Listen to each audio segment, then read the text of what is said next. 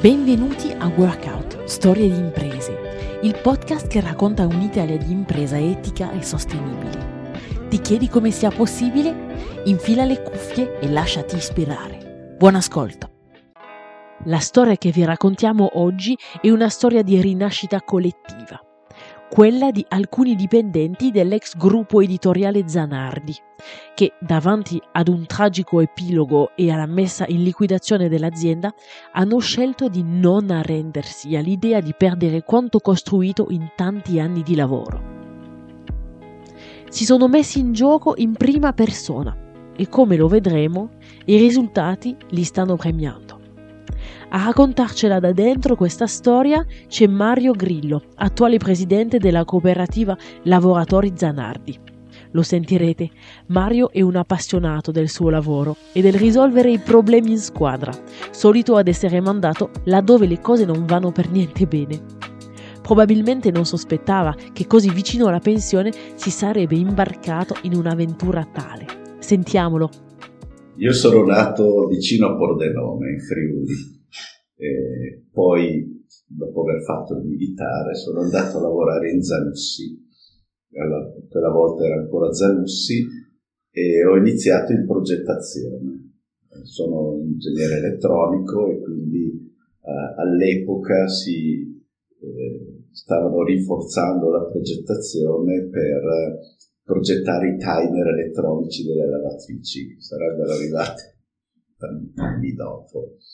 Però poi a un certo punto siamo stati comprati da Electrolux e quello per me è stato anche una, un'opportunità di crescita dal punto di vista della carriera, perché Electrolux ci ha dato un'apertura internazionale che prima avevamo ma non così bene. Ecco, per cui con, con Electrolux ho fatto un po' di carriera, eh, sono diventato responsabile della qualità per i prodotti del lavaggio per tutta Europa, poi sono, ho fatto il direttore di stabilimento della fabbrica di Porcia che è qui vicino a Pordenone, che era la più grande del gruppo, quando è stato fatto l'investimento per trasformarla in fabbrica automatica. E dopodiché mi hanno mandato in Francia in esilio in questa fabbrica nelle Ardenne che faceva lavatrici carica dall'alto perché era in crisi e abbiamo lavorato e l'abbiamo rimessa in, l'abbiamo rimessa in piedi.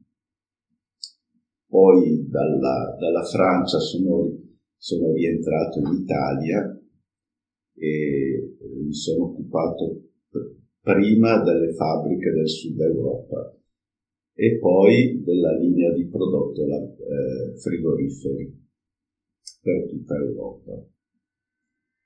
E, dove abbiamo fatto bene, so, perché era la linea che funzionava meno, ma l'abbiamo, diciamo, abbiamo recuperato la, la, la redditività del, della linea di prodotto e poi eh, sono, deciso di uscire dal gruppo Electrolux e sono andato a fare il direttore generale in Veneta Cucina, quindi passando dall'elettrodomestici ai mobili per cucina, che è tutto un altro mondo. Cioè, passando da una, diciamo da una multinazionale a un'azienda dove c'era un padrone, con il quale boh, ci siamo... Cioè, è stata un'esperienza positiva e da lì poi, dopo cinque anni, sono andato a fare l'amministratore delegato di una, un'azienda qui della nostra zona, vicino a Pordenone, che si occupava di estrusione di lastre in polipropilene perché era stata acquisita da un private equity fund e mi hanno chiesto di fare una diciamo così, una ristrutturazione eh, industriale, cosa che abbiamo fatto e poi teoricamente sarei, dopo tre anni sarei andato in pensione. E ho cominciato a fare po' di consulenza in giro di qua e di là, eh, soprattutto con l'idea di, cioè, di mettere a posto le cose. A un certo punto Mario viene coinvolto sul caso del gruppo editoriale Zanardi, tramite un'amica consulente del lavoro che già li seguiva. Mi ha portato là. Io mi sono un po' innamorato dei libri che, che facevano, che fanno ancora, perché eh, sono, come dire, delle opere d'arte, cioè delle cose belle, cioè che fanno che diciamo, migliorano l'ambiente in cui siamo. Eh, però l'azienda era, era troppo compromessa, eh, per cui diciamo, c'era la, la, strada della procedura concorsuale era l'unica possibile. Facciamo un breve passo indietro. Il profondo cambiamento del mercato a seguito della crisi internazionale del 2008 ha decretato il declino del gruppo, che ha visto la sua fine nel 2014. Indebitamento alle stelle, organizzazione produttiva non efficiente, competenze manageriali mancanti. E malgrado l'esperienza di Mario nel risollevare fabbriche in difficoltà, questo tentativo avviene troppo tardi. Così per sei mesi Mario segue la procedura di fallimento del gruppo editoriale Zanardi.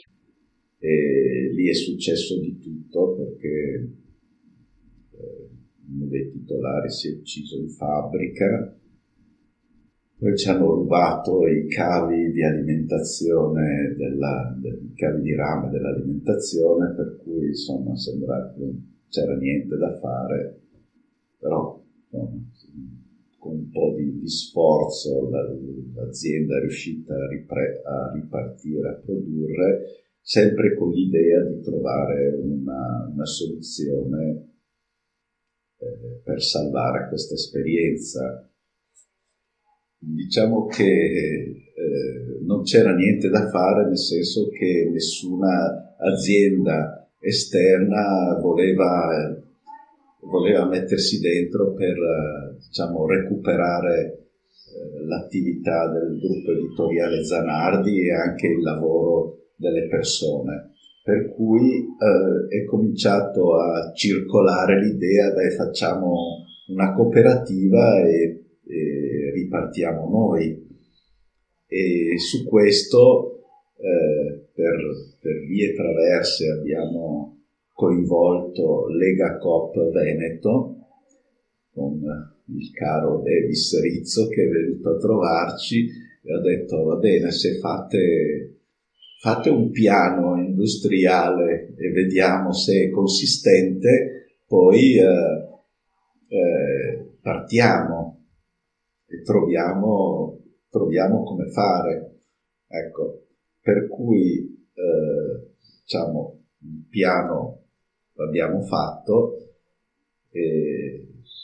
l'hanno valutato positivamente, per cui eh, abbiamo fatto delle assemblee in fabbrica per uh, condividere questa roba con, uh, con, i lavoratori e la maggioranza ha detto partiamo. Poi di questa maggioranza una parte, eh, diciamo una ventina effettivamente deciso di andare avanti.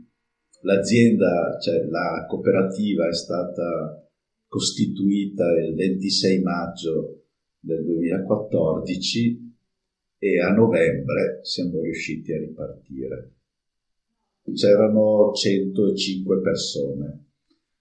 Eh, il, poi nell'assemblea il 70% ha detto che era bene partire con la, con la cooperativa, però poi diciamo, il, c'è stato un intervento a gamba tesa del sindacato che ha diffuso l'idea tra i lavoratori che chi aderiva alla cooperativa si assumeva i debiti della vecchia azienda, per cui virtualmente ci sono stati anche dei momenti in cui si pensava di non riuscire a fare niente perché la gente era terrorizzata da questa cosa e poi per fortuna attraverso diciamo eh, la politica locale e eh, l'ufficio INPS di, di Padova si è riusciti a, diciamo così,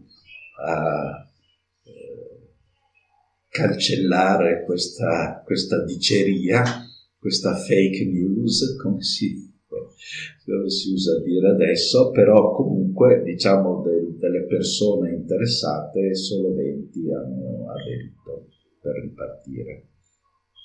Sono anch'io dei primi 20. Questa procedura si chiama Workers Buyout, un'azione di salvataggio dell'azienda realizzata dai dipendenti che subentrano nella proprietà, investendo le loro risorse, ad esempio l'anticipo della mobilità.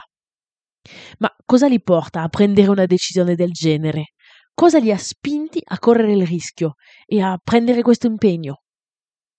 Allora, secondo me i, dra- i, dra- i driver, cioè a parte il mio caso personale, insomma, che volevo che la cosa andasse bene per poter salvare il know-how e, la, e la, le competenze di, di questa azienda, ma secondo me i driver sono stati da un lato eh, l'orgoglio di, eh, del proprio saper fare, cioè uno si sente capace di fare un lavoro, ha passione per questo lavoro e, e non vuole che glielo portino via. Per eh, una parte anche il problema del collocamento, perché se tu sei sulla cinquantina eh, fai fatica a trovare, a trovare un lavoro analogo nel mercato. E quindi da un lato l'interesse personale di poter continuare a fare il tuo lavoro, dall'altro un po' l'orgoglio di non, eh, non cancellare un po' la tua, la tua esperienza e metterei anche un po' di incoscienza. Una sfida rischiosa, difficile certo, difficile ma possibile. Possibile anche grazie alla qualità del prodotto finito, grazie ad un sapiente mix tra tecnologia e artigianato, decenni di storia e di contatti personali. E ovviamente alla fiducia dei clienti che, pur rinnovando la fiducia nei loro confronti, tornano poco alla volta, finché nel 2015 avviene la svolta. Anche i clienti eh, dopo praticamente sei mesi di, di inattività perché l'azienda eh, diciamo, è stata messa in liquidazione a giugno del 2014 ed è ripartita solo a novembre dello stesso anno, per cui una parte dei clienti avevano dovuto andare da altre parti. Eh, il 2015 è stato un anno, eh, un anno decisivo perché all'inizio eh, diciamo, non c'erano tante commesse, quindi il livello di fatturato non era, facevamo fatica a gestire i costi della, dell'azienda, e se non che a metà anno ed è emersa la possibilità di fare una grossa commessa per uh, la ditta Aldi, quella dei supermercati, che aveva bisogno di un milione di album per le figurine.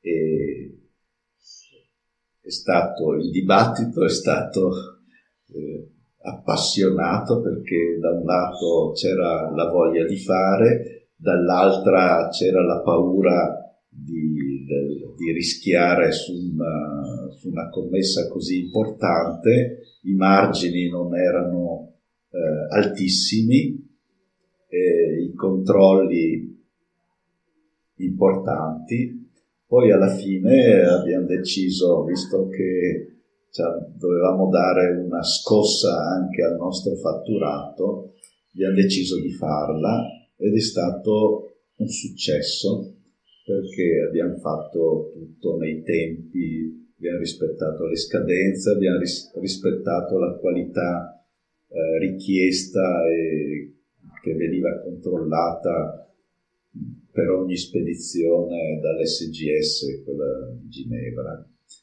E eh, questa, questa, questa, esperienza ha, me, ha messo veramente in moto tutte le migliori attività della gente, per cui il miglioramento continuo, la ricerca del, del, della perfezione nel lavoro, eccetera, e eh, questo, questa commessa è stata diciamo, quella che ha fatto capire a tutti che eravamo in grado di fare qualsiasi cosa ed è stata la molla per eh, veramente ripartire alla grande.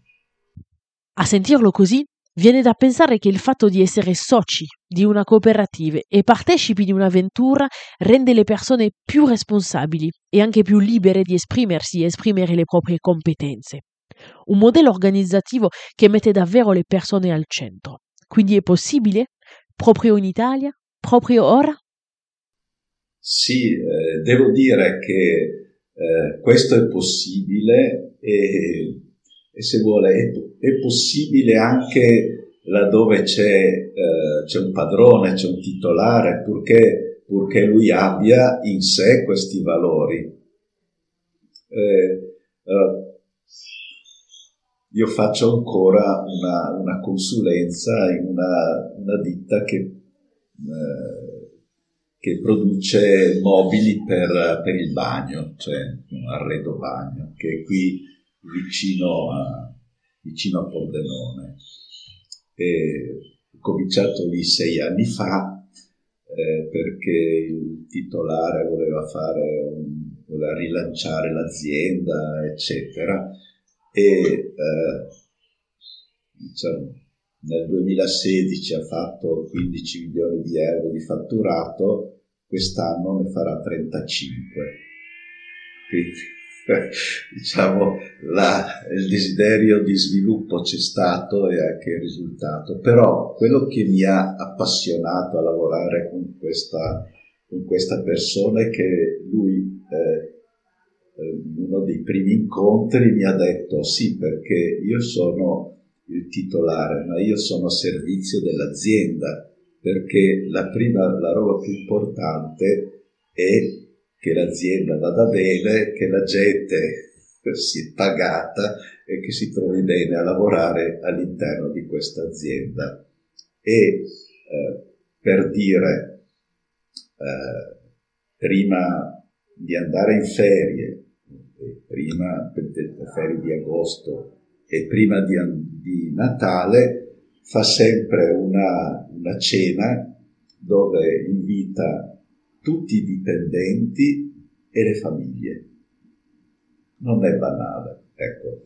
E tornando a noi, secondo me, noi adesso eh, sono otto anni, per noi il, il periodo della, della, pandemia è stato un momento di rilancio perché eh, abbiamo, di, abbiamo visto che dovevamo fare un salto di qualità perché fino diciamo dal 2014 fino al 2020 siamo arrivati sulla spinta della, dell'entusiasmo, della voglia di fare, eccetera. Però ci siamo accorti che eh, dovevamo fare un salto di qualità.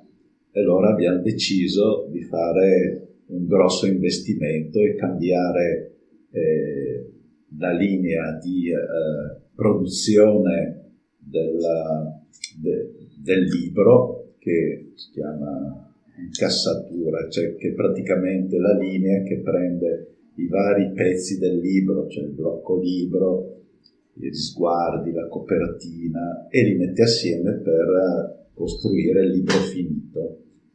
E per noi è stata una decisione importante perché la macchina costa un milione e due e noi facevamo, facevamo 4 milioni di euro di fatturato, per cui questa è stata veramente una decisione importante. Noi abbiamo deciso di farla e i risultati stanno arrivando, cioè adesso dobbiamo continuare a correre. Dopodomani ci troveremo in assemblea per vedere di fare un altro investimento di 600.000 euro. Per cui, diciamo, questo è il, questa è la, è la nuova fase della cooperativa, cioè investire per crescere le decisioni importanti si prendono in assemblea, cioè nel senso si riuniscono tutti i soci, eh, si, pone, si, pone, il tema, si discute si, e poi si, si, va avanti. Cioè la, la, decisione viene sempre dal basso. È vero che c'è una, un consiglio di amministrazione che gestisce l'azienda, che sono, siamo in sette, eh, però diciamo, le decisioni sono prese sul terreno, discutendo, facendo, eh, scambiandosi opinioni e, e, poi ci si ritrova tutti assieme per prendere la decisione finale. Come i soviet. Abituato ad essere chiamato per gestire situazioni produttive in crisi, Mario mi svela che l'ingrediente fondamentale del successo è la passione a lavorare in squadra, perché il risultato è quello di un gruppo di persone che si mettono assieme per un obiettivo comune. E poi c'è un secondo ingrediente che ha molto a cuore e sul quale ha sempre fatto affidamento. Eh, io sono sempre stato appassionato della del sistema di produzione Toyota e del coinvolgimento della, eh, dei lavoratori nella, eh, nei risultati dell'azienda. Questa passione è nata ancora de- alla fine degli anni Ottanta, quando si stava diffondendo nelle, nelle imprese l'idea della qualità totale. E da questa poi diciamo, si è eh, iniziati, cioè è, co- è, cominciato a uscire il discorso del, del sistema di produzione Toyota e il, il mio capo di allora mi ha dato un libro che era La macchina che ha cambiato il mondo, che parlava dell'esperienza eh, di, eh, di produzione della, della Toyota e da quello un po' mi sono appassionato alla cosa.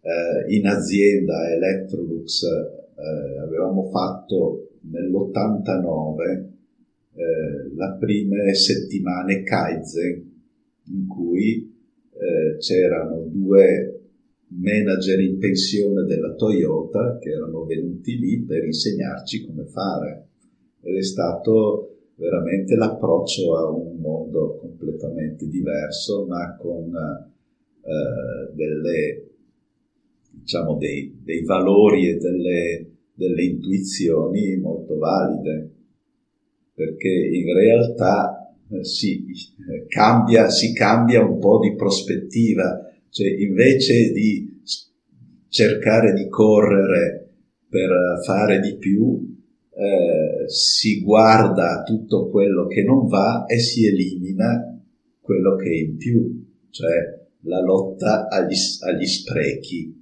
Allora, se uno toglie tutto quello che non va, aumenta la produttività e il risultato senza fatica.